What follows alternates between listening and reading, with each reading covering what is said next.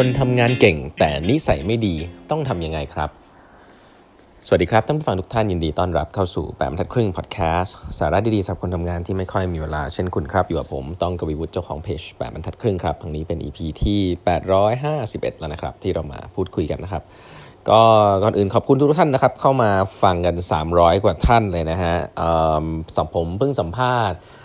พี่รุตนะครับอานนทวงศ์มฤคพิทักษ์นะครับ Head of People ของทีม ไลน์ แมน วงในนะครับก็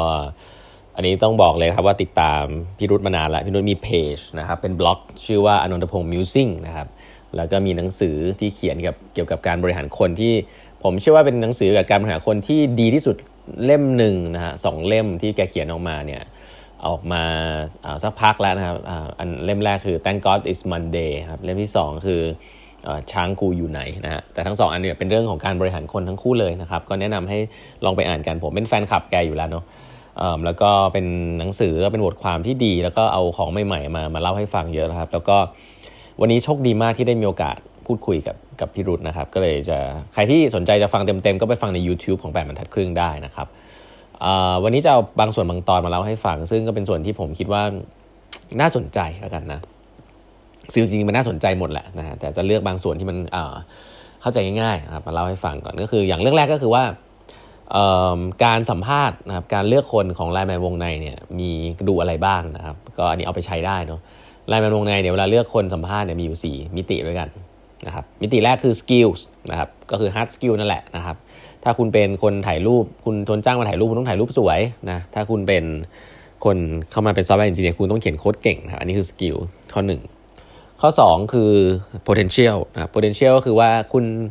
มีมีความทะเยอทะยานไหมที่จะได้ทำ high performance ทำให้เกิด high performance ไม่ใช่ทำไปวันๆมีความ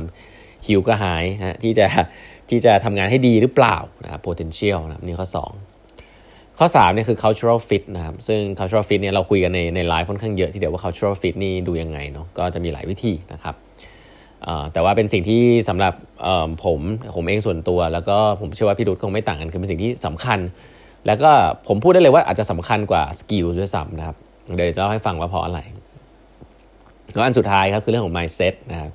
mindset ว่าจะเป็นเรื่อง growth mindset ชอบเรียนรู้หรือว่าจะเป็นเรื่องของการเป็นคนดีแหละนะฮะไม่นินทาคนลับหลังหรืออะไรเงี้ยคือทัศนคติพื้นฐานดีอะไรเงี้ยก็มี4 4แนวคิดสี่อย่างด้วยกันซึ่งผมก็คิดว่า framework ง่ายๆเหล่านี้นะครับสามารถนำไปใช้ได้นะครับใครที่กำลังพัฒนา framework ในการ recruit เนี่ยก็ให้ดูสาม สี่อย่างนี้นะครับผมจะมีอีกอีกเฟรมเวิร์กนึงที่เวลาใช้ก็จะใช้จะพยายามรีมายตัวเองนะครับก็จะมีคำถามอยู่สามข้อข้อหนึ่งก็คือว่าคนที่เราสัมภาษณ์อยู่เนี่ยเขาทำงานได้ไหมนะครับอันนี้จะลิงก์กับเรื่องสกิลค่อนข้างเยอะทำงานได้ไหมนะครับข้อสองเนี่ยคือเขาเรียนรู้ได้ไหมนะครับเรียนรู้ก็คือว่าถ้ามันมีของใหม่มาคนคนนี้จะยินดีจะเรียนรู้หรือเปล่าแล้วมีความสามารถในการเรียนรู้หรือเปล่านะครับข้อสามก็คือแล้วทำงานกับทีมเราได้ไหมนะครับคือทำงานได้ไหมเนี่ยคือทักษะตัวเองใช่ไหมครับเรียนรู้ได้ไหมคือทักษะในการเรียนรู้สิ่งต่างๆในอนาคตข้อสามก็คือทำงานร่วมกับผู้อื่นนะครับการทำงานร่วมกับผู้อื่นในยุคนี้สำคัญมากนะครับเพราะว่ายากมากที่จะเก่งคนเดียวแล้วก็ไปไปไปทำให้บริษัทไปรอดได้ครับยากมาก one man show ยุคนี้ยากมากนะครับเพราะฉะนั้นต้องการ diversity different opinion เสมอคุณทำยังไงเนาะสิ่งเหล่านี้เป็นสิ่งที่ใช้เป็นคำพูดนะครับในเป็นเป็นเป็นเฟรมในการที่เรารีครูทคนนะตอนสัมภาษณ์คนได้นะเวลาเราดูคนอีกมุมนึงซึ่งคุยกับพี่รุตแล้วก็คิดว่าลงรายละเอียดกันเยอะพอสมควรนะแต่เล่าให้ฟังบางส่วนก็คือเรื่องของการ เอ่อ เขาเรียกว่า reward แล้วก็ punish คนด้วยนะครับผมผมเล่าในส่วนของเอ่อการจัดการกับคนไม่ดีคนที่อาจจะไม่เหมาะกับองค์กรแล้วกันนะครับคือเฟรมเวิร์คเรื่อง performance เนี่ยของทาง ไลน์ แมน วงในจริงๆก็ผมว่าก็ simple นะก็คือแกนนึงก็จะเป็นเรื่องของงานทำงานเก่งไหมทำงานได้ไหมอีกแกนนึงก็คือเรื่องของนิสัยนะครับทำงานกับนิสัยเท่านั้นเองซึ่งเขาว่าคาดหวังให้คนเนี่ย meet expectation ทั้งคู่นะครับก็คือว่าทำงานเก่งด้วยแล้วก็นิสัยดีด้วยนะครับคือ meet expectation ถ้าเกิดว่าทำงานได้ดีเยี่ยมแล้วก็มี expectation แล้วก็มีนิสัยดีด้วยก็ยิ่งดีใช่ไหมครับเอ่อแต่ว่าปัญหามันจะเกิดก็ต่อเมื่อคุณมีเอ่อคบีปลาสองแบบน่าสนใจนะคนประเภทแรกเนี่ยพี่รุตเรียกว่าปลาปลาปลาปิรัญญานะปลาปิรัญญาคือคนที่ทำงานเก่งมากนะครับเก่งสุด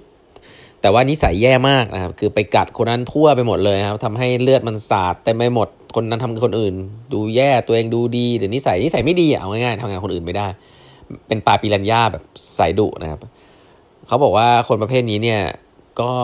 จะโดนโดนโดนโดนลงโทษนะโดนบทลงโทษเขาใช้คำนี้บทลงโทษก็คือ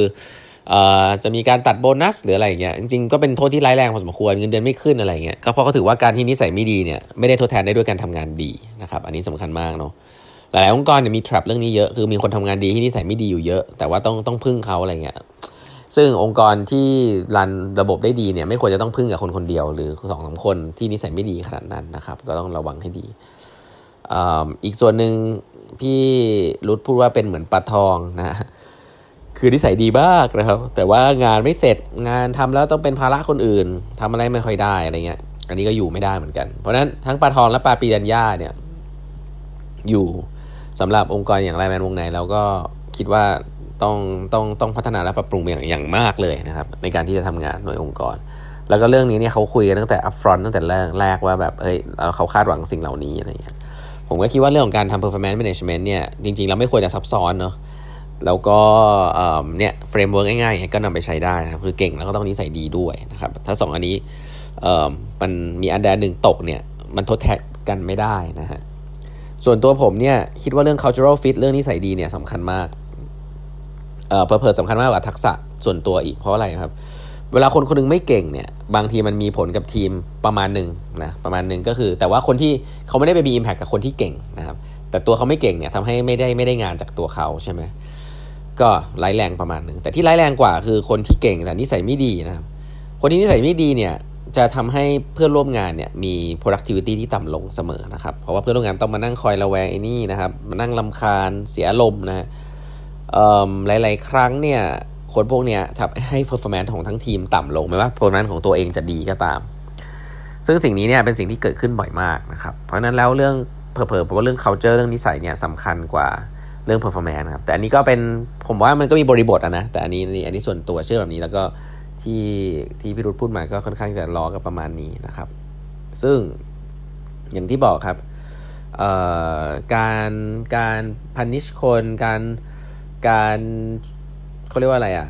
การชวนให้คนออกนะครับโดยที่เขาไม่เหมาะกับองค์กรเนี่ยเขาบอกว่าช่วงแรกมันก็เป็นการทำอะไรที่ค่อนข้างยากเนาะไม่มีใครอยากจะรีคูทคนเข้ามาแล้วก็ต้องให้ออกนะครับให้ให้ให้บริษัทรู้ไว้ว่าเวลาคุณคุณต้องให้ใครออกสักคนเนี่ยมันเป็นมันเป็นความผิดคุณด้วยนะเพราะว่าคุณเลือกเขาเข้ามาแม้ว่าเขาจะเก่งหรือไม่เก่งคุณดูผิดอย่างแรกเขาดูสิ่งที่เขาไม่เหมาะกับงานงานงานของคุณไม่ได้เหมาะกับเขาคุณเลือกเข้ามาผิดข้อที่สองก็คือเขาเขาเสียเวลาอยู่กับคุณด้วยเนี่ยเขาไม่ได้ความก้าวหน้าของอาชีพต้องมาอยู่กับกับกับบริษัทคุณที่คุณเลือกเขาเข้ามาเนี่ยจริงๆแล้วเวลาจะไล่จะไล่ใครออกหรือว่าเชิญใครออกเนี่ยควรจะกลับไปดู recruiting process ของตัวเองนะครับมีองค์กรใหญ่เยอะมากเลยที่ไม่สนใจเรื่องนี้เวลาไล่คุณออกเนี่ยจะคิดว่าเป็นเรื่องของคนคนนั้น performance ไม่ดีแต่จริงๆแล้วมันเป็นเรื่องของการเลือกคน